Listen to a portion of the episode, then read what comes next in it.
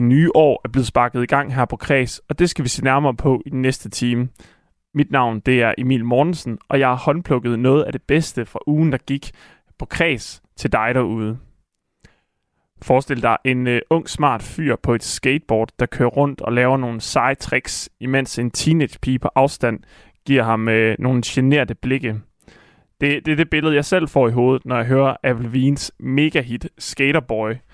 Den sang, den fylder i år 20 år, og Alvin selv, hun vil gerne lave nummer om til en film. I den anledning så fik vi øh, filminstruktør og en musikanmelder til at lege med på, hvilke andre sange, der kunne blive til en film. Det udvikler sig til en solid omgang kreativ brainstorm.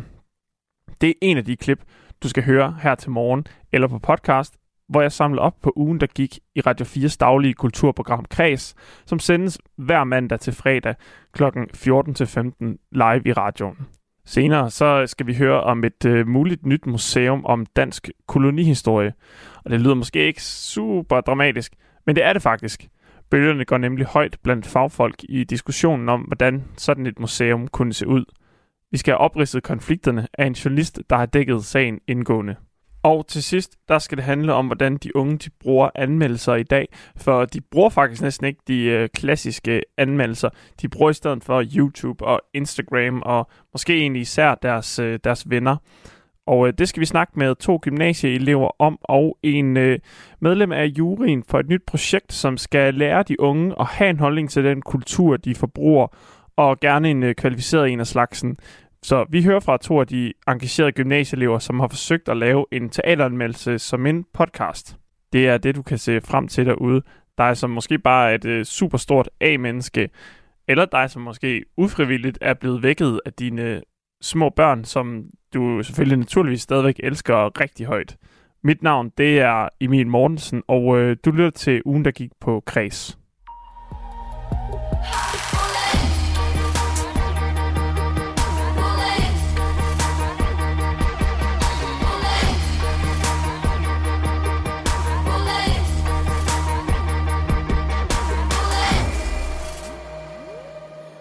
Og nu er det altså blevet tid til, at det skal handle om sange, der kunne blive til en film. Og det skal det jo i anledning af Avril Lavigne's Skaterboy, der fylder 20 år, og som kunstneren selv gerne vil have, skal være en øh, film. Den leg, kunne vi godt tænke os at lege med på her på Kreds, og øh, derfor inviterede vi filminstruktør Ask Hasselbalg i studiet, der blandt andet har instrueret Skammerens datter. Han havde et øh, bud med på et øh, nummer, som handlede om en øh, lokal bums. Og det kommer vi lidt senere til indslaget. Først skal vi høre fra musikanmelder hos Gaffa, Christian Petersen, som vores vikarierende vært, Karoline Kær Hansen, gerne vil have til at fortælle lidt om Avril Skaterboy, og han startede med at beskrive det som en slags light punk. Avril Lavigne, hun bygger lidt videre på, på den musik, som sådan er kommet med, med Green Day og Offspring sådan op igennem 90'erne, som er det her amerikanske take på på punken. Det vil sige, det er ikke så politisk, det er ikke så beskidt. Det er i stedet for stramme bukser med huller i og, og nitter, så er vi mere over i øh, noget baggy ting. Og det har tit noget med at stå på skateboard at gøre. Og det kan man sige, det har Avril Lavigne jo i den grad grebet øh, tidsånden på, på det her nummer. Skateboardet, det kom øh, i min historie til øh, lidt senere. Der skulle jeg øh, op i årene og, og, øh, og smide noget af det der lidt emo-forklædning. Man kan også skate uden at, at være emo. Men øh, vi skal lige høre lidt mere nummeret, synes jeg. Så her kommer øh, nogle, øh, noget af omkvædet, fordi jeg også ved, at du har nogle pointer omkring øh, rimene i omkvædet. Og det kan vi jo så lige prøve at lytte lidt efter.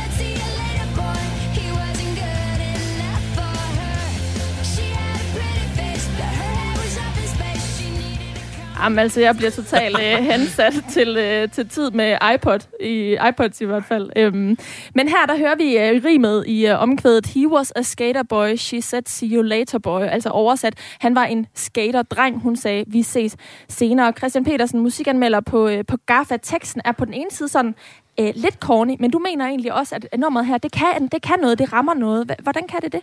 Jeg siger, altså, for at citere et andet Avril Lavigne-nummer, så gør hun det jo ikke mere øh, complicated, end uh, er strengt nødvendigt. Altså, det er, det er super effektivt, og det er sådan lige ud af landevejen, huggende, huggende rytme, ikke? Og den kan, det lyder både lidt punket, det lyder også lidt punket, så det har, det har den der energi, og så, ja, man kan sige, at rime boy på boy, det er måske sjældent, det, det, det gør det ikke til stor kunst. det er ikke den dybe tallerken. Men, men du mener faktisk også, at hun var sådan lidt fremsynet, fordi den hedder jo Skater Boy, altså SK 8-tal ER Boy. Hvordan kan man sige, at hun har været fremsynet med den øh, stavemåde? Nu står jeg jo herinde i et uh, Radio 4 studie, hvor der er et uh, firtal i stedet for A'et, så der har hun ramt dem ret godt, ikke? Altså, du kan nærmest ikke kigge rundt på en, en stor kulturel bygning i dag, uden at så skal der være et et-tal til hist, fordi det hedder Doc 1, eller et noget af den stil. Så, så der, har hun, øh, der har hun ramt meget godt, synes jeg. Og tidligere i dag, der havde vi også et indslag om det nye 24-7, som altså også er tal og bogstaver, der øh, bliver blandet. Men Christian Petersen, musikanmelder på Gaffa, jeg, og Ask Hasselbalg, jeg har jeg i studiet, øh, fordi at Avril Lavigne, hun har udtalt i podcasten She is the Voice, at hun her 20 år efter udgivelsen af nummeret er klar til at tage Skaterboy altså et skridt videre. Det skriver i hvert fald Gaffa, og hun udtaler blandt andet i, det her, øh, i den her podcast. På det seneste, hvor nummeret Skaterboy har 20 års jubilæum, har mange mennesker bedt mig om at spille sangen i forskellige tv-programmer. Så den bliver ved med at blive bragt op, og folk de henviser altid til den. Derfor vil jeg faktisk lave denne sang til en film og tage den til det næste niveau. Og så løfter hun så også sløret for, hvad den her film kunne komme til at handle om, og nu citerer jeg. Du ved, hvordan det var i gymnasiet. Der var alle de her forskellige grupper og klikker. Der var skater og preeps og jocks. Der var lidt, øh, det, det er lidt som en forpasset chance for kærligheden. Og skaterdrengen er øh, forelsket i en pretty pige, og hun er for sej til ham, men om fem år så øh, mader hun sin baby, og hun er helt alene, og hun vil ønske, at hun vil have fuldt sit hjerte og ikke prøvet at leve op til samfundets øh, forventninger. Jeg skal lige tilføje, at der hverken er skrevet kontrakt øh, eller sat nogen former for premieredato på den her øh, mulige film. Men hvad tænker du, Ask Hasselbalg? Altså, du er jo filminstruktør. Øh, er det en film, der, der kan nå til det store lærred? Jamen altså, jeg tænker bare, om hun har et telefonnummer, fordi så kan hun jo ringe til mig, så kunne jeg jo instruere filmen. Sådan. så du Ej. synes, det er en vinder? Nej, jeg ved ikke. Altså, jeg, jeg vil sige, at øh, det, det, det, det, der gør, at det her projekt faktisk virker meget realistisk, øh, at, man, at man tager, en, øh, tager udgangspunkt i, i Skaterboy og laver det til en film, det er jo, at øh, mange af de film, og for den sags skyld øh, tv-serier, vi kender i dag, er jo inspireret af noget, der har ligget tidligere, altså genkendelige properties, øh, blandt andet bøger, eller øh, altså et meget godt eksempel, det er for eksempel Stranger Things, der spiller meget på den der 80'er-nostalgi. Øhm, og jeg tænker faktisk, at øh, det næste, som kommer, det er jo helt klart 90'erne, som bliver populære igen. Så, øh, så hvis man kan tage udgangspunkt i noget, som er lavet i 90'erne, og lave det i øh, 2022, så giver det jo meget fin mening, i hvert fald ud fra et kommercielt øh, synspunkt. Vi, øh, vi skal jo tale om de numre, som øh, I har taget med, fordi i dag så det gør vi ned i musiknumre, der kunne blive til øh, film, og det gør vi netop fordi, at Avril Lavigne, hun har sagt det her med, at hun gerne vil gøre øh, Skaterboy til en, øh, en film, og øh, lad os lige begynde med dig, Ask. Du har allerede sat, uh, sat ord for, på, på begrundelsen, ja, ja. begrundelsen for dit uh, musikvalg. Men lad os lige høre lidt mere af det nummer, som du har valgt, altså Johnny Ryle med Bestie Boys. Beastie Boys. Beastie Boys.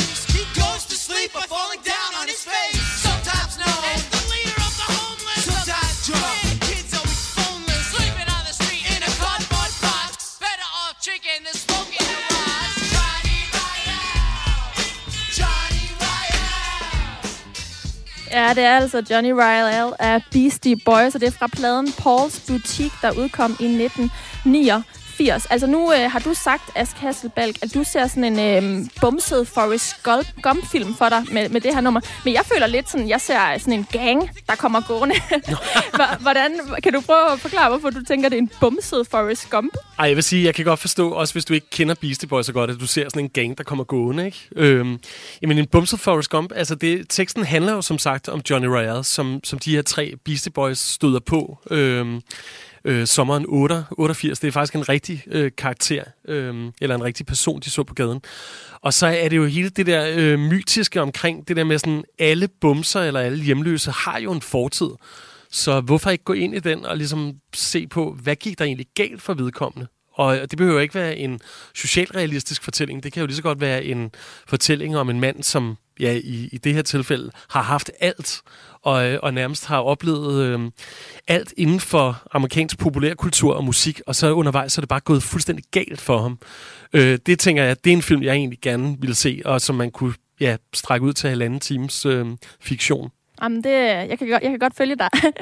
Men nu sagde jeg, at nummeret det, her, det er fra 1989. Ja. Øhm, og vi har lige talt om den her nostalgi 90'er-viben. Øh, tænker du, den sådan skal foregå i, i nutiden, eller, eller hvilken tidsperiode øh, forestiller du dig? Altså, jeg er jo sådan en, jeg er jo sådan en genre, genreinstruktør, så jeg ville helt klart sige, at den skulle øh, som udgangspunkt øh, starte i 80'erne. Altså lidt ligesom Back to the Future, ikke? Og så øh, skulle de her tre Beastie Boys øh, så teleporteres tilbage til 50'ernes øh, rockabilly-tid øh, i Memphis, hvor de støder blandt andet på Elvis Presley og, øh, og finder ud af, at Johnny Rad her, han har skrevet Blue Suede Shoes, eller det påstår han i hvert fald. Ask Hasselbalg, du er jo selv øh, filminstruktør her, står blandt andet bag Skammerens Datter og Kometernes øh, Jul. Jeg, jeg tænker, at det er en film, du selv skal instruere, men hvilke, hvilke skuespillere skal være med? Uha, Jamen, det, er jo, det er jo selvfølgelig det. Laver vi den på dansk, eller laver vi den på amerikansk? Valgfrit. Hvad du tænker er realistisk? Mm.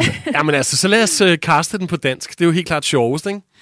Øhm, jamen altså, det, altså Johnny Real, det skulle jo selvfølgelig være en... Øhm, en, øh, måske kunne det være en... Øh, åh, det er svært. Øh, måske sådan en som Anders Hove, hvis I kender ham.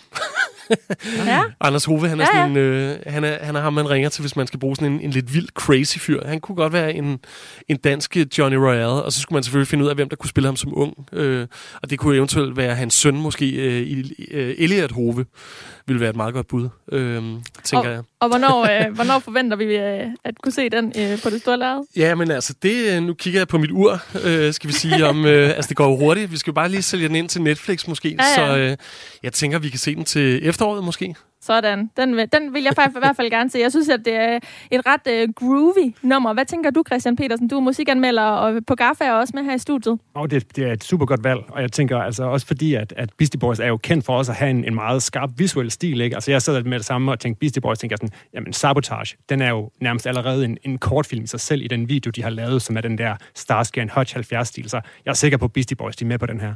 Men, men nu er du jo inde på det her med at kombinere ligesom en, en, en sang og, og en, altså den visuelle det visuelle, ved, det visuelle udtryk ved en sang. Hvad, hvad tænker du, Christian Petersen, en sang skal, skal kunne for, at det ligesom kan tages til øh, et filmniveau?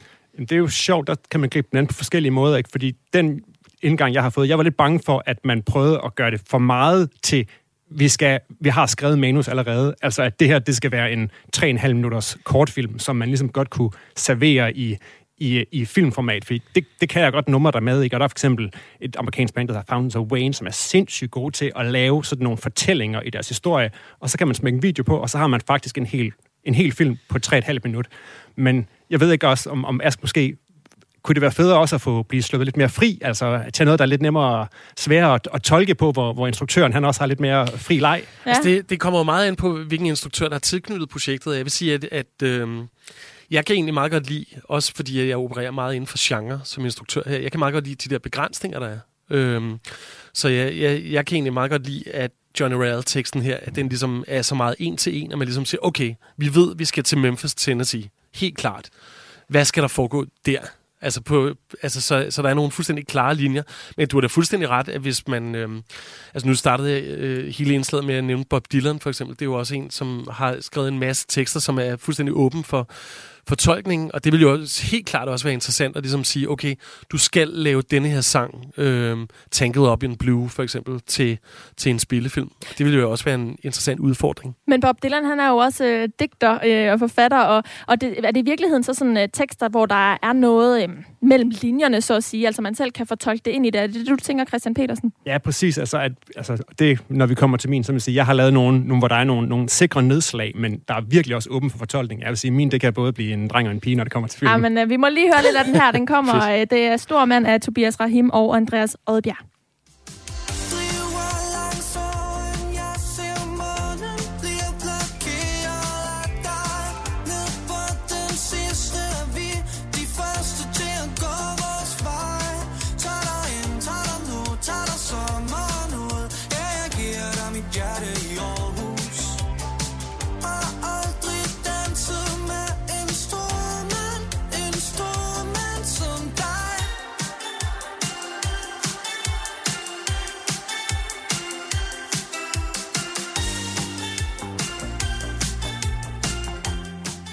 Ja, som jeg fik sagt, så rørte det altså mit øh, ægte aarhusianske hjerte at lytte til den her. Og det er heldigvis rigtig mange øh, landet over, den, øh, den røre. Den øh, blev ligesom betegnet som hit dødt sidste år. Men øh, Christian Petersen, øh, musikanmelder på GAFA, hvorfor er det det her nummer, du har valgt? Jamen, jeg tænkte jo med det samme, at man må hellere smide, mens øh, hjernet er varmt. Og så øh, tænkte her har vi den måske største single fra 21, så hvis ikke man skulle øh, køre på den, så... Den film øh, vil alle se. præcis. Og så, øh, og så gik jeg jo, altså, og det beklager jeg, nu ryger det kunstneriske ud, jeg gik direkte i den kommercielle og tænkte, vi, vi, rykker, vi rykker til Aarhus, Vestdanske Filmpulje. De vil være parat til at smide nogle penge efter det her. Men prøv, prøv at, Christian, du skal slet ikke undskylde, for jeg elsker jo Andreas Oddbjerg. Han lavede jo også temaet til Kometernes Jul. Det er jo det, det, er jo det. Øh, og jeg tænker, der er jo, altså, den laver de her fantastiske nedslag, ikke, man siger. Den foregår så meget i Aarhus, ikke? Den får lige nemt op det Grønnegade, den får nemt op den sidste, som jo sådan igen er Altså, måske skal man være lidt fra Aarhus, eller have boet i Aarhus, eller studeret i Aarhus, for at vide præcis, hvad den sidste er. For det hedder jo ikke den sidste, det hedder jo Party Café, ja. men som er stedet, man ender sidst på aftenen. Og allerede der, så har vi nogle locations ligesom slået fast. Men alt det, der foregår udenom, der synes jeg, der er der mere at, at, at tolke og slå sig løs på, hvor jeg synes, den, den tager nogle, nogle interessante sving indimellem. Så hvad for en film forestiller du dig, der skulle laves ud fra det her nummer? Ja, jamen jeg synes, det skal være en, en sommerfilm. Ikke? Det kan man, gøre. man kan høre, at det er, det er godt vejr, og man, man kører rundt udenfor. Ikke? Og så har det jo, så har den den her, der bliver nemt op en del ting, som handler noget med at ryge pot på en eller anden måde. Ikke? Der, er, der bliver Pablo Escobar bliver name drop, der bliver, der bliver ristet. Der er, det er faktisk meget sjovt, fordi i den her P4, P4-udgaven, der har de jo ændret ryger Cali til Bella Brandevin det er meget papir. Så det kommer an på, hvad for en uh, version man, uh, man tager fat i. Det er sejt. Ja, okay. Og det, er, det, er, det er på en måde meget amerikansk sådan lige at, at, at tilpasse sig de forskellige. Ja. Nå, men jeg, jeg synes, vi skal holde fast i, i Cali-Weed-ting. Det synes jeg, jeg tror mest er i sangens ånd.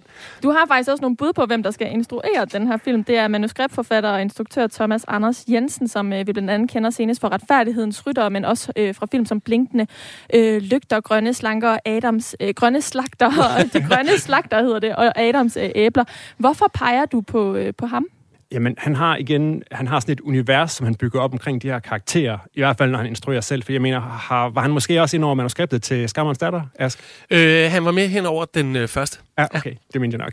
Nå, men han, han har de her skæve, på alle måder, karakterer, som man jeg sagtens kunne se bevæge sig rundt i, uh, i Aarhus på de her locations, hen over sådan en, en, en varm sommernat. Måske i en eller anden form for røg. Øh, og det tænker jeg, det kunne være ret interessant. Altså. Men, men Ask, hvis du fik muligheden for at byde ind på den her film, ville ja. du så det? Ja, ja, helt klart. Altså, jeg synes uh, i det hele taget, så uh, Andreas Oddbjergs musik er jo meget øh, filmisk generelt, og, øh, og jeg synes også, at kvaliteten med Andreas er jo netop, at han laver nogle tekster, som som alle kan forstå, men samtidig også er åbne for, tøj, for forskellige tolkninger. Ja, fordi sy- for omkvædet er jo faktisk lidt svært at forstå. Helt klart. Altså, jeg, jeg, jeg synes jo lidt, øh, genistregen, det var, at... Øh, at, øh, hvad hedder det, at der var en... Øh, lige, ved du hvad, vi er nødt til at ja, slutte vi slutter. Nå, vi, uh, to be continued. Det blev, det blev de sidste ord fra uh, Ask uh, Hasselbalg, uh, instruktør og uh, uh, hvad hedder det, instruktør på blandt andet uh, Kometernes Jul, som uh, blev vist på TV2. Uh, Christian Petersen her til, til slut. Uh, kunne du finde på at sætte Ask til at, uh, at lave den her film? Ja, ja, helt sikkert. Han må også godt tage den der Avril Lavigne-film. Jeg har kunne først læse, at den jo allerede blev tænkt film i 2003, så måske er tiden ved at være klar til det. At, øh... jeg, jeg vil i hvert fald gerne se det, men som sagt, så øh, har jeg også gode minder øh, fra den tid, så jeg vil sagtens kunne leve mig ind i den. Christian Petersen, musikanmelder på øh, GAFA, tak fordi du også var med her i Kreds i dag.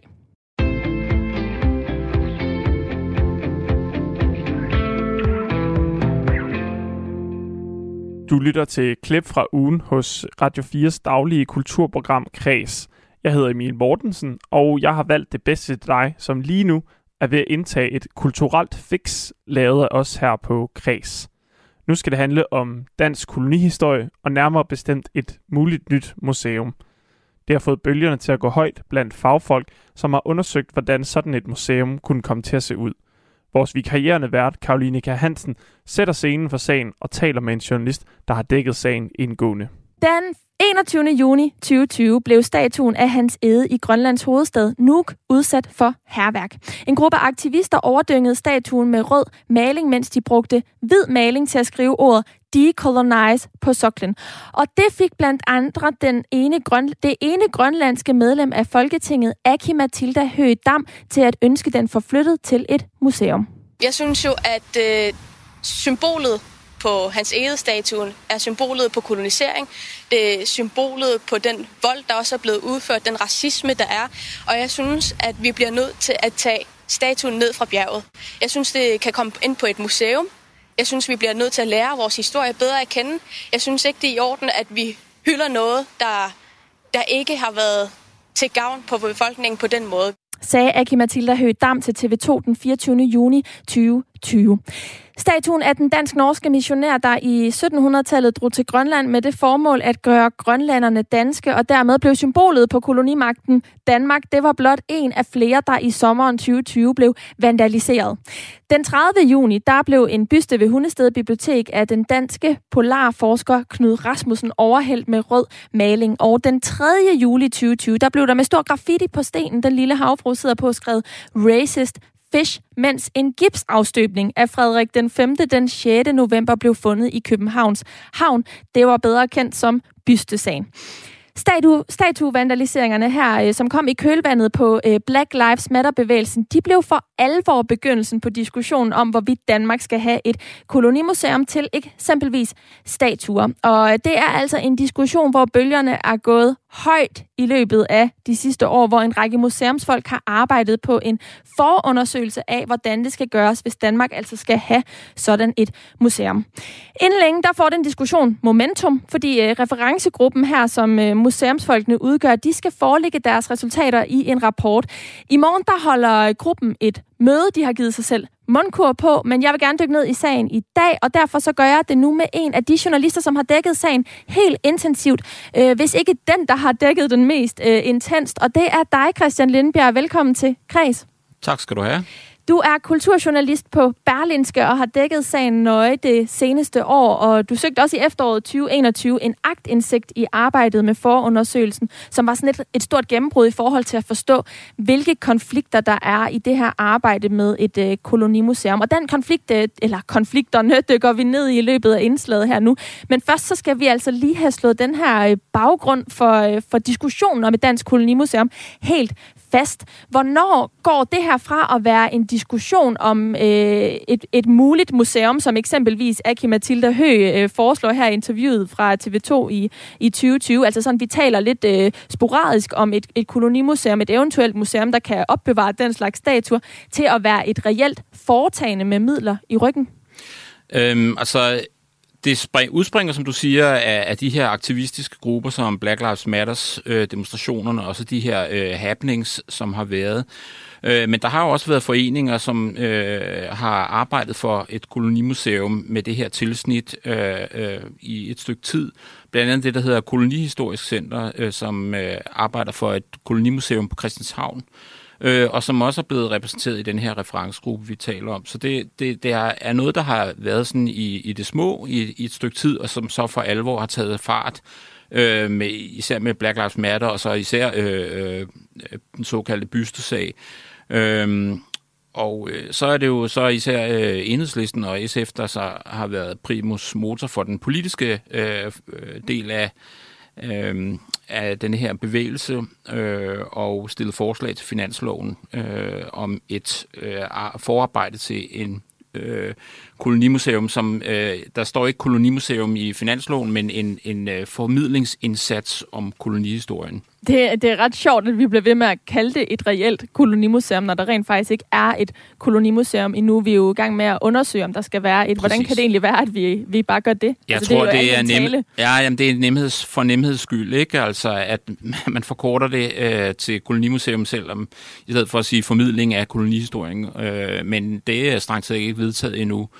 Øh, og jeg tror godt, at vi kan spå, at, at, at om der bliver tale om et reelt øh, selvstændigt kolonimuseum i en selvstændig bygning et eller andet sted, det, det er, er slet ikke afgjort endnu. Men altså det, der helt konkret skete, var jo, at øh, sammen med de radikale SF, Enhedslisten og Alternativet, der afsatte regeringen på finansloven for 2021 en øh, million øh, kroner til den her såkaldte forundersøgelse. Hvem er de, øh, de, de gået til, de penge, altså den her 1 million kroner? Jamen, det er vel gået til øh, at, at øh, organisere det her øh, arbejde, som består af 12 medlemmer fra øh, forskellige øh, museer, som du siger, og øh, diverse foreninger og organisationer. Øh, og øh, de har så indkaldt øh, hvad hedder det, eksperthjælp udefra, blandt andet til at undersøge øh, hvad skal man sige, befolkningens holdninger til en koloniformidling. Øh, og øh, ja, det arbejde det pågår nu, og hvad hedder det, skal jo så resultere i en slags rapport øh, her i januar. Men det ret centrale i den her sag er, at øh, der blev ligesom udnævnt de her forskellige museer, som så hver især skulle finde en repræsentant. Og det, hovedkonflikten øh, er så de her repræsentanter, altså deres baggrund. Vil du ikke prøve at sætte lidt flere ord på, øh, på den øh, del øh, af sagen? Jo, altså det viser sig jo så, at øh, der er ret stor øh, hvad skal man sige, divergens i holdningen til hele spørgsmålet om, hvordan man formidler kolonihistorien. Altså, det vil sige, det rækker fra eksempelvis Rigsarkivets repræsentant i øh, den her gruppe, som har en meget forskningsdokumenterende øh, tilgang til det, og altså øh, tager, for eksempel tager udgangspunkt i Rigsarkivets egne øh, øh righoldige øh, arkiv om kolonihistorien, øh, Øh, til øh, meget mere aktivistisk orienterede øh, repræsentanter, som for eksempel øh, Anders Juhl fra Kolonihistorisk øh, Center, som i dag øh, er, har en meget mere øh, politisk, øh, man kan næsten sige følelsesladet øh, tilgang til det her, ikke? og som, om, som øh, har et andet mål med øh, det her arbejde, som nu skal gøres. Og det har jo så ført til øh, nogle ret spektakulære konflikter, øh, som vi har afdækket på Berlinske, mig og min kollega Mads Bager. Ja, det gjorde I i løbet af, eller der kom et gennembrud i, i september, fordi egentlig så arbejdede den her gruppe på, på det her hele 2021. Øh, men det er først i løbet af september, at vi, vi her i offentligheden får en fornemmelse af, at der er et eller andet, der rører sig. Første gang, det er 3. Øh, september, hvor at øh, Weekendavisen publicerer et interview med historikeren Erik Gøbel, og i det øh, interview, der fortalte han, at han var skeptisk over for, at, øh, over for forsøget på at gøre Vestindisk Pakhus til et slavemuseum. Øh, og han er altså en ekspert inden for dansk kolonihistorie, og det gjorde, at du begyndte at søge agtindsigt i det her, øh, i, hos den her arbejdsgruppe. Prøv at fortælle lidt om den proces. Jamen, øh, det var ganske rigtigt øh, en artikel i Weekendavisen, som øh, gjorde, at vi øh, øh, fattede interesse for det her øh, emne. Øh, og vi havde jo også skrevet om det lidt før i, i forbindelse med, øh, hvad hedder det, finansloven. Og øh, øh, vi havde en fornemmelse af, at her kunne godt være noget øh, konfliktmateriale, øh, og ikke mindst på grund af de øh, udtalelser, der var i... Øh, øh, i weekendavisen fra Erik Gøbel, der, som, som øh, var skeptisk over for den her tanke øh, om at gøre Vestindisk øh, Parkhus til et kolonimuseum. Øh, altså han fremførte blandt andet, at øh, Vestindisk Parkhus ikke øh, har haft noget med slavehandlen om gøre sådan direkte i hvert fald, øh, men at det drejer sig om et andet parkhus, der vil være mere relevant at oprette museum i, men da det jo er blevet indrettet til hotel nu, så var det ikke så, øh, så tilgængeligt at, at gøre til museum. Øh, Øh, men ja, altså vi søgte agtindsigt og øh, fik øh, så... Øh, Øh, altså vi havde også på forhånd hørt fra forskellige udenforstående fra gruppen, øh, at der var de her konflikter i, inden for gruppen. Øhm. Ja, fordi en ting er jo, at de her konflikter er øh, uden for gruppen, altså at der er nogen, der mener, mm. jamen der er ikke nogen øh, faglig evidens for det her, altså nogen, der repræsenterer øh, historien, faghistorikere, som vi også øh, kalder det, men det er simpelthen også internt, at den splid er. Ja, præcis, øh, fordi som sagt, de er, er, er repræsenterer forskellige synspunkter på den her debat.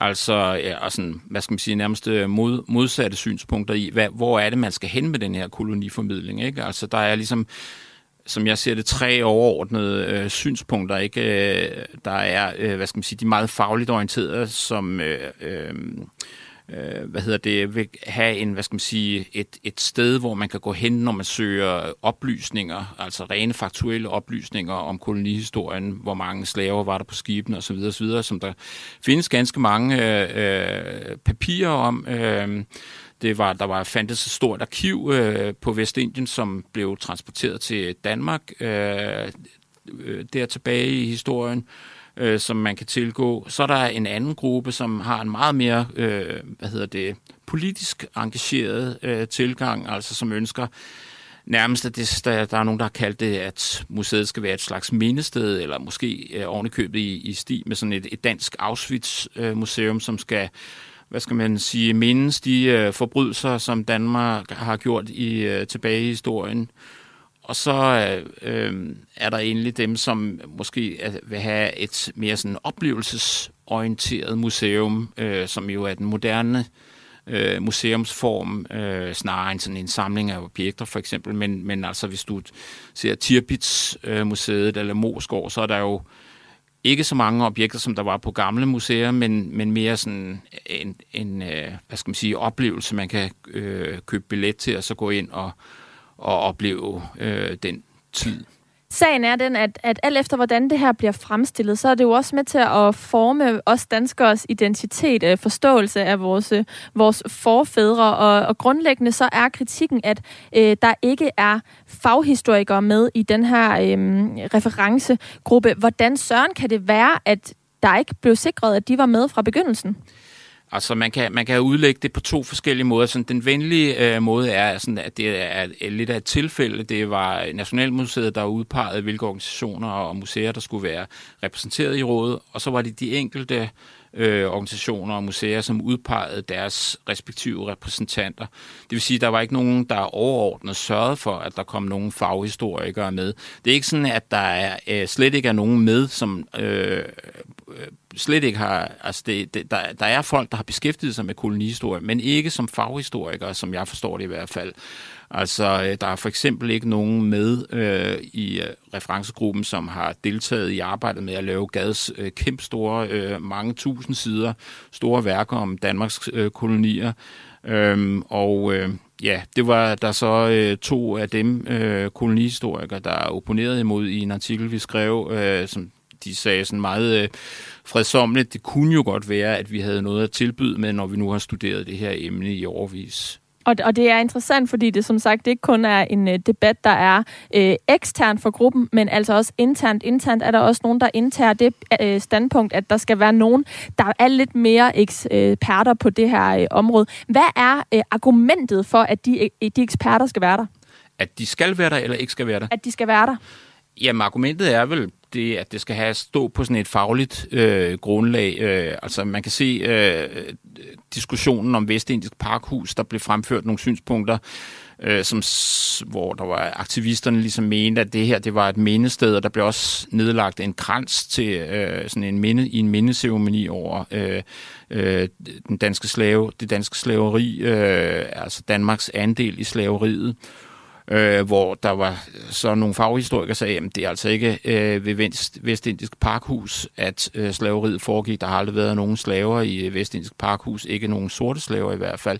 Og det er jo sådan nogle ting, som øh, øh, får meningerne til at brydes. Den ene side ser måske lidt stort på det faktuelle, øh, men vil gerne mene, at det er politisk vigtigt at, at bringe nutidige danskere op til, øh, til forståelse af, hvad det egentlig øh, Danmark har stået for, øh, hvor faghistorikerne står på, at vi er nødt til at holde os til facts, øh, øh, og, men hvor kritikken af dem så går på, at de nørder lidt for meget ned i, i øh, hvad skal man sige, i stoffet, og øh, måske glemmer det overordnede vinkel. Det, det øh, kunne man godt få fornemmelsen af, at kritikken øh, går på. Christian Lindberg, du er kulturjournalist på øh, Berlinsk, og en af de journalister, som i den grad har dækket sagen her om et dansk kolonimuseum. Nu øh, sagde jeg i oplægget her, og grund til, at vi dækker det i dag, er fordi, at den her referencegruppe, som det seneste år har undersøgt øh, mulighederne for et dansk øh, kolonimuseum, og deres arbejdsrapport skal foreligge inden længe. Hvad tror du, altså med dit kendskab til den her sag, hvad tror du så, at den her rapport kommer til at indeholde? Ja, det bliver meget spændende. Øh, jeg tror, øh, det er hvad skal man sige, et tentativt indhold. Det er, øh, jeg tror, der bliver opridset nogle forskellige muligheder. Øhm, man skal også bemærke, at hvad hedder det, øhm, at den her gruppe øh, i for nylig efterlyste i befolkningen, hvad de måtte have ønsker til øh, et kolonimuseum, lad os bare kalde det kolonimuseum, øh, eller en koloniformidling.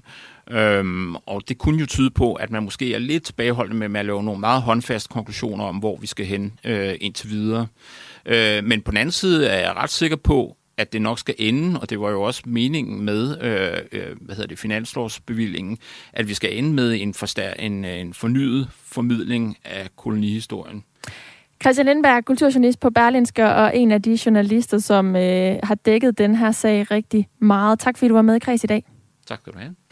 Historiker Erik Gøbel øh, sagde, som, øh, som tidligere nævnt her i indslaget i Weekendavisen den 6. september 2021, at han altså forholder sig kritisk til placeringen af et kolonimuseum på Vestindisk Pakhus. Og øh, han er blot en af de, øh, af de mange, der uden for referencegruppen har blandet sig i debatten, altså uden for den her gruppe, der sidder og arbejder med det. En anden er Anders Bjørn, historiker og tidligere formand for Foreningen for øh, Kolonihistorisk Center den 13. Øh, november 2021, der skrev han i i en kronik at det er, og nu citerer jeg, at det er skuffende, at det øh, udvalg, der er blevet nedsat, ikke rummer nogen kolonihistoriske eksperter. Den samme, på, øh, den samme øh, fløj bekender eksempelvis Jeppe Lauritsen, der er litteraturhistoriker og underviser i dans og til med sit debatindlæg på online-mediet Altinget den 12. december. Her i der argumenterede han for, at der er tale om forsimpling af historiske fakta i diskussionen om dansk kolonihistorie.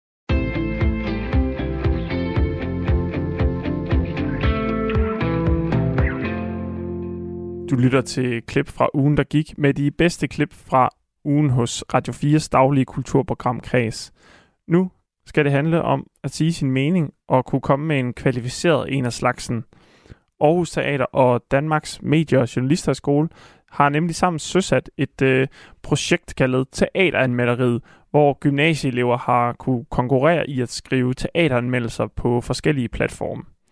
Det har de gjort, fordi de unge ikke længere bruger de klassiske anmeldelser til at orientere sig om, hvad for noget musik, hvad for nogle bøger man kan læse, eller hvad for nogle teaterstykker man skal gå ind og se. Vi skal høre, hvordan to gymnasieelever så orienterer sig om, hvad for noget kultur, der er værd at bruge tid på, og hvad der ikke er.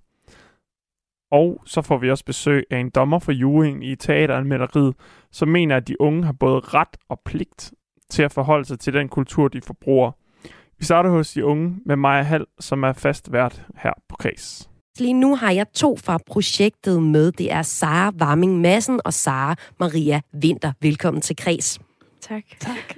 I går i 3.G på Aarhus Katedralskole, og øhm, læser måske ikke så meget avis, når I skal anbefale en ny bog eller film, fordi det er sådan, at kunstkritikere i de klassiske medier, de har fået selskab af en underskov af uafhængige bloggere, YouTubere, Instagrammer og andre, som omtaler og anmelder kulturprodukter. Men faktisk så er det jo sådan med dig, Sara, at du bruger hverken de klassiske anmeldelser eller den her underskov af meninger på nettet. Du bruger i høj grad dine venner. Hvad har de senest anbefalet dig, Sara? Jamen, øh, jeg er jo blevet anbefalet at se Squid Game, den her mm. nye serie øh, på Netflix. Og hvad, hvordan overbeviste de dig om, at du skulle se den? Jamen, det er jo faktisk netop det modsatte. Jeg er blevet anbefalet ikke at se den. Okay. fordi mine venner kender mig og ved, at den her serie, den skal jeg ikke se. For det er ikke noget for mig. Så du så alligevel? Jeg har ikke set den, nej. Så det er en ikke-anbefaling, men det er jo det her med, at du siger, at de kender dig. Er det det, ja. der betyder meget for dig, når du får en anbefaling? Ja, blandt andet. Øhm, jeg går meget op i at se noget, og høre noget, og læse noget, som, øh, som jeg bliver underholdt af, og jeg ved er fedt. ja. Og er det særligt fedt, når det er dine venner, der anbefaler dig det? Ja, men også udefra. Øhm, en af mine veninder har anbefalet en bog til mig, øh, som jeg faktisk har valgt at skrive helt SRP om. Mm. Øh, mit arbejde er Olga Ravn, øh, og hun kendte mig jo, og, eller kender mig, Mm. og ved, at det kunne være fedt for mig at skrive om den her bog, så det har jeg valgt Ja. at gøre. Og hvad med dig, Samaria? Hvor søger du hen i stedet for de klassiske anmeldere for at få anmeldelser af kultur? Jamen, jeg tror, altså jeg, jeg søger nok også ligesom Sara, altså anmeldelser sådan verbalt fra mine venner, øhm, der siger, ej, lyt til det her, eller se det her, eller, øhm, eller så tror jeg også sociale medier, altså for eksempel, hvis der kommer en reklame op på Facebook med en artikel om et eller andet, eller ja, en musik fra Gaffa for eksempel, eller ja, TikTok øh, ser jeg også, synes jeg også, at der kommer for eksempel reklamer for podcast, eller reklamer for sådan, sådan nogle ting. Anmeldelser, nok mere sagt. Og øh, Sara, Sara, I øh, er så i dag med her i finalen på anmelderprojektet Teateranmelderiet, hvor gymnasieelever har konkurreret i at skrive teateranmeldelser og lave anmeldelser i det hele taget. Anders Lange, velkommen til dig også her i Græs i dag. Mange tak. Du er så medlem af juryen i teateranmelderiet, og foruden det, så er du også tidligere kulturjournalist og underviser på Danmarks Medie- og Journalisthøjskole. Mm-hmm. Det vi hører her fra de to unge kvinder, hvordan passer det med det billede af, hvordan unge bruger kulturanmeldelser i dag helt generelt? Jamen, det passer faktisk meget godt. Det er, at, at uh, unge øh, generelt, de øh, hører mere på hinanden, end de læser anmeldelser. Det var noget, vi allerede fandt ud af i 2017, hvor vi lavede en lidt en større undersøgelse på det. Øh, og, det og de mønster, de er der øh, fortsat. Det vil sige, at øh, i for eksempel teateranmeldelser, at de, øh, de er måske i højere grad for folk, der i forvejen går i teateret. Og, og det var faktisk derfor, vi gik i gang med det her projekt. Det var, fordi vi, det ærger os lidt, at, at øh, hvis anmeldelser som sådan, og det der med at forholde sig kritisk til kulturen, at det ikke øh, bliver noget, som øh, unge, ungdommen eller fremtiden er, er en del af. Det var derfor, vi gik ind i, i projektet. Så I forsøger jo faktisk ikke at få de unge til at læse flere anmeldelser i politikken og Berlingske. I prøver at få dem til selv at anmelde. Hvorfor er det vigtigt, at unge interesserer sig for at anmelde kultur? Det er det, fordi de er fremtidens øh, kulturforbrugere, og øh, når vi, hvis vi bare tager teater, det øh, kan også teateren modtager 1,1 milliard kroner fra de danske statskasser. Det vil sige, at, at Sara og Sara, der sidder her, og deres forældre, de betaler for, for den for alt det kultur, kult, øh, teaterudbud, der er. Og derfor så har de sandelig også øh, hvad kan man sige, har, har de også både pligt og lov til at, at sige, hvad de mener om det. Men det kan vi også høre, de gør. De snakker jo med deres venner om det. Så ser du, der er et problem blandt de unge i forhold til at tale kritisk og oplyst om, om kultur lige nu? Der er et, øh, ikke et problem, men der er en udfordring i, at, at, øh, at vi har fået så meget menings, øh, kulturmeninger på, på nettet. Øh, så så der, hvor, hvor vi er gået ind med det her projekt, det er at sige, jamen, der er færre og færre øh, kultur, øh, fastansatte kulturjournalister. Der er stort set ikke nogen, øh, og slet ikke anmeldere. Så hvad kan man gøre ved det? Hvordan kan vi få en kvalificeret kulturdebat? Så må vi starte tidligere, og det kan vi gøre blandt andet ved at, at inspirere øh, i gymnasierne, som det her projekt, vi har lavet nu. Det er simpelthen for at inspirere øh, gymnasieelever til at, øh, og, og turde have en kvalificeret mening, og også og klæde dem på til at, at gøre det. Fordi det bliver det er i øjeblikket, så er det YouTubere, og øh, alle, der har lyst til at mene noget. Det er virkelig godt, men vi vil godt være med til at være dem, der hvad kan man sige, kvalificerer massen, fordi ud af den øh, masse af meninger, der kommer den næste hold af gode anmeldere, øh, som, som på kvalificeret grundlag kan forholde sig til den kultur, vi har. Kan man være, have en kvalificeret mening uden at tage en uddannelse inden ja, for faget? det kan man godt. Øhm, det kan man ved at se rigtig meget øh, teater og læse meget om det. For, for eksempel teater. Altså, jeg har selv anmeldt meget musik. Jeg har aldrig taget en, en øh, akademisk uddannelse for at gøre det, men jeg har lyttet til afsindelig meget musik, og også set meget teater og, og anmeldt film. Og altså, læse meget om det, men også begynde et sted. Og for eksempel Sara og Sara, de, de er lige begyndt. De har lige lavet en, en fremragende podcast, hvor de diskuterer teater. Og det kan kun blive bedre. Altså, det kan ej, kun blive bedre. Det kan, det kan, blive, det kan blive endnu bedre. Øh, ved, at de, ved at de giver, kast, kaster sig ud i det.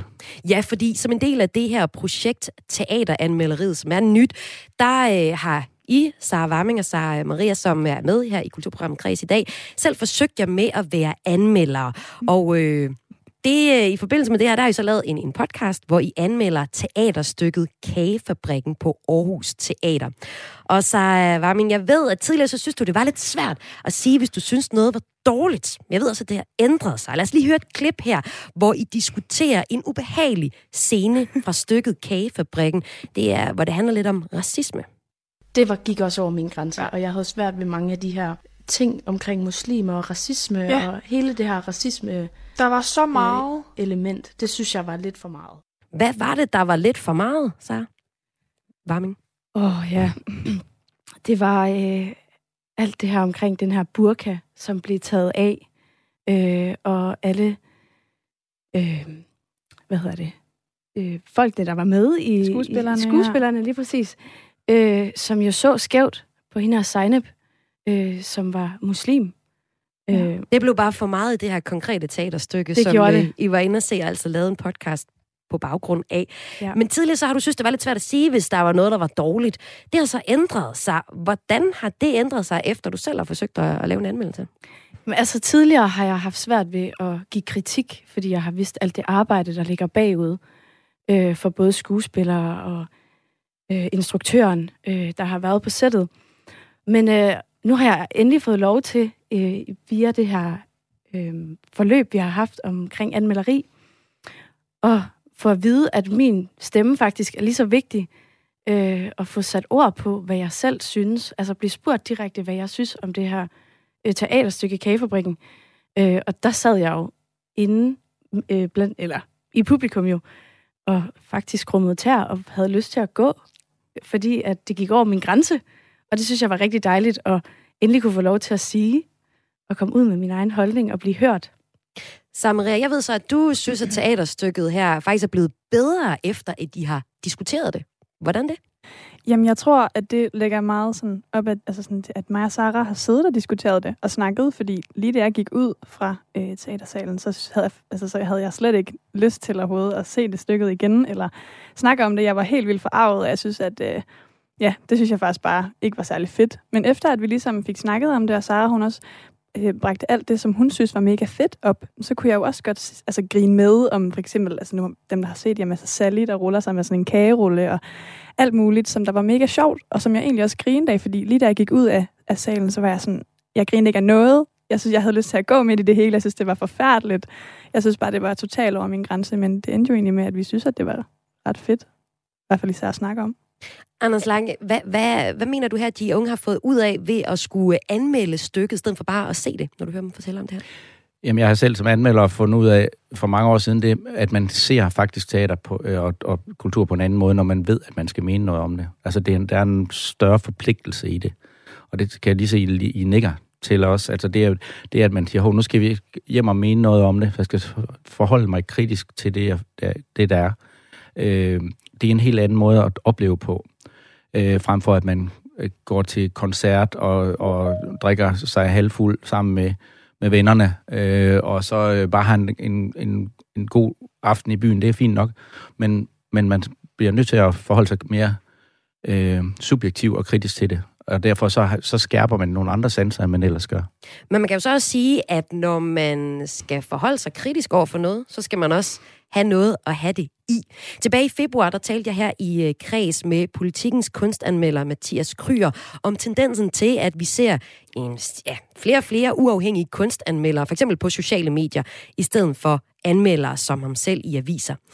Mathias han fortalte til mig, at han synes, at det er spændende og positivt, at der kommer flere, der anmelder, for eksempel på Facebook og Instagram. Men øh, man bør ikke forveksle dem med den klassiske, mere professionelle kulturkritik, som han selv laver.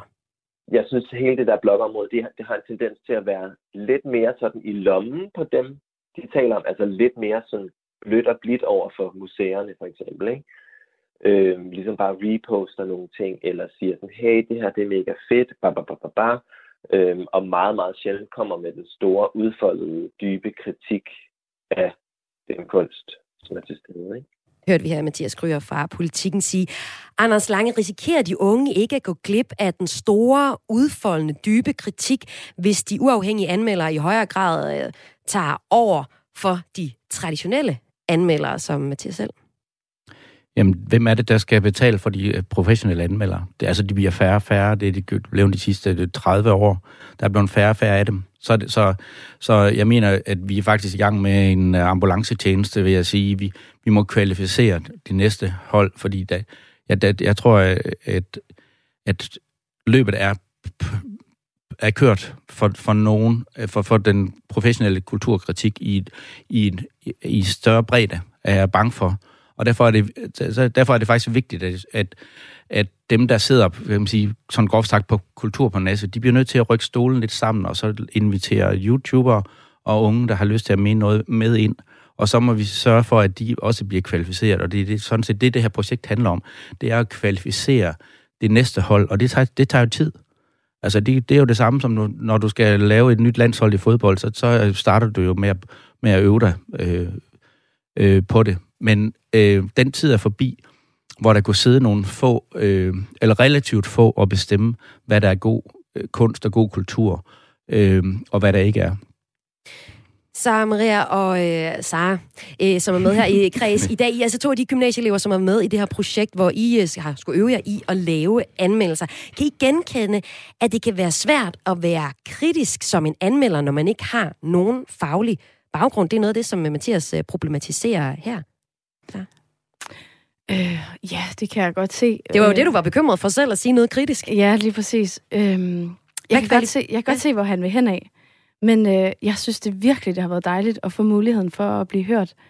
Øh, og jeg kan ikke se, hvorfor at jeg og min stemme og min mening skal være mindre værd end, øh, end uddannet. Mm. Øh, fordi vi har jo netop taget en uddannelse.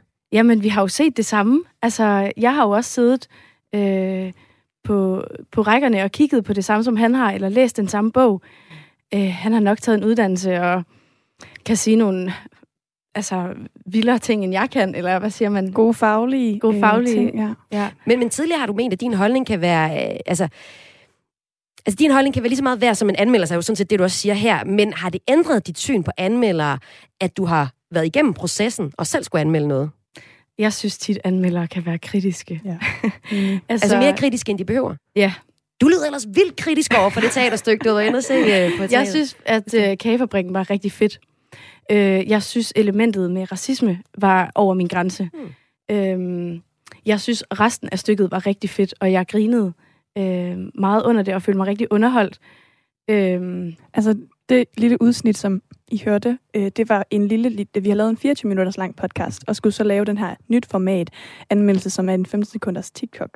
Så det var jo sådan, vi skulle tage det, som der var en god teaser, og det mm. tænkte vi så var der, hvor vi var egentlig mest øh, uenige med det, fordi vi har virkelig også snakket længe og grin rigtig meget af mega fede ting, men altså det her med, at en anmelder så har den her form for autoritet eller status inden for øh, anmeldelser, synes jeg egentlig heller ikke. Altså jeg synes virkelig, at anmeldelser er meget subjektivt. Altså jeg synes, det er, jeg synes lidt, det er for subjektivt til, at man kan sige, at man kan være så professionel, at, at vores holdninger ikke er lige så færre, eller man ikke skal lytte lige så meget til os. Øhm, for ikke så lang tid siden, Samaria, der øh, var du til en Jada-koncert, som du synes var vildt god. det var øhm, vi begge to. Det var I begge to, ja. Øhm, hvordan kan du så være bange for, at en dårlig anmeldelse kan, kan opleve din oplevelse af, af koncerten? For det ved jeg, du kan. Altså en dårlig oplevelse? Hvad? Altså en dårlig anmeldelse, den kunne opleve koncerten negativt. Altså den kunne, øh, så har du fået en dårligere oplevelse af koncerten. Ja, altså jeg tror måske bare, jeg vil have, altså, have været ked af at læse en dårlig anmeldelse. Altså du læste simpelthen ikke nogen anmeldelse Nej, efter koncerten? jeg har slet det ikke det, der læst, læst noget som helst. Jeg, jeg har slet ikke haft lyst til at læse, som sagt, fordi jeg har ikke lyst til, at, at der vil være nogle små ting, som der vil kunne ændre mit syn på det, fordi vi, var, vi kom ud, vi var helt sådan, altså vi var helt op at køre, fordi vi synes simpelthen, det var så fedt, at det var længe siden, at vi havde lov til at stå inde i sådan en kæmpe sal og bare lytte til hende som Jada, hun er bare mega sej. Men hvad nu hvis I har fået videre, at den har fået en stjerne? Så havde jeg været helt vildt uenig. Og så synes jeg igen, at det her med anmeldelser kommer lidt til at sådan vise, at jeg synes måske, det godt nogle gange kan være lidt noget fis. Hvis, altså, min helt egen holdning er i hvert fald, at, at hvis, jeg, hvis jeg læste en anmeldelse om, at Jada havde fået en stjerne, så synes jeg godt nok, at det var en dårlig anmelder. For jeg synes selv, det var det fedeste i verden. Det er jeg sikker på, at anmelderne også synes. Tusind tak, fordi I var med her i Kreds Sara Warming Madsen og Sara Maria Vinter, tredje, kommer fra 3G på Aarhus Katedralskole. Og også tusind tak til dig, Anders Lange, tidligere kulturjournalist og underviser på Danmarks Medie- og Journalisterskole og medlem af juryen på Teatermænd Almenneriet, som vi altså talte om i dag i Kreds. I dag der bliver vinderen på projektet Teateranmelderiet kåret. Her har 350 gymnasieelever fra fire østjyske gymnasier deltaget under mantraet, at de unge skal klædes på til at mene noget kvalificeret om den kultur, de forbruger.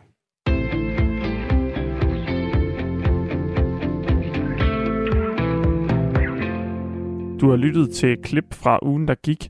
Det var alt, hvad vi nåede i dag. Hvis du har et uh, tip til en historie, så send en mail til kraes radio4.dk. Kunne du lide, hvad du hørte, så lyt med i næste uge, hvor Kreds de sender alle hverdage på Radio 4 imellem 14 og 15. Eller på podcast, hvor du nu engang finder den slags. Mit navn det er Emil Mortensen. Ha' en god lørdag.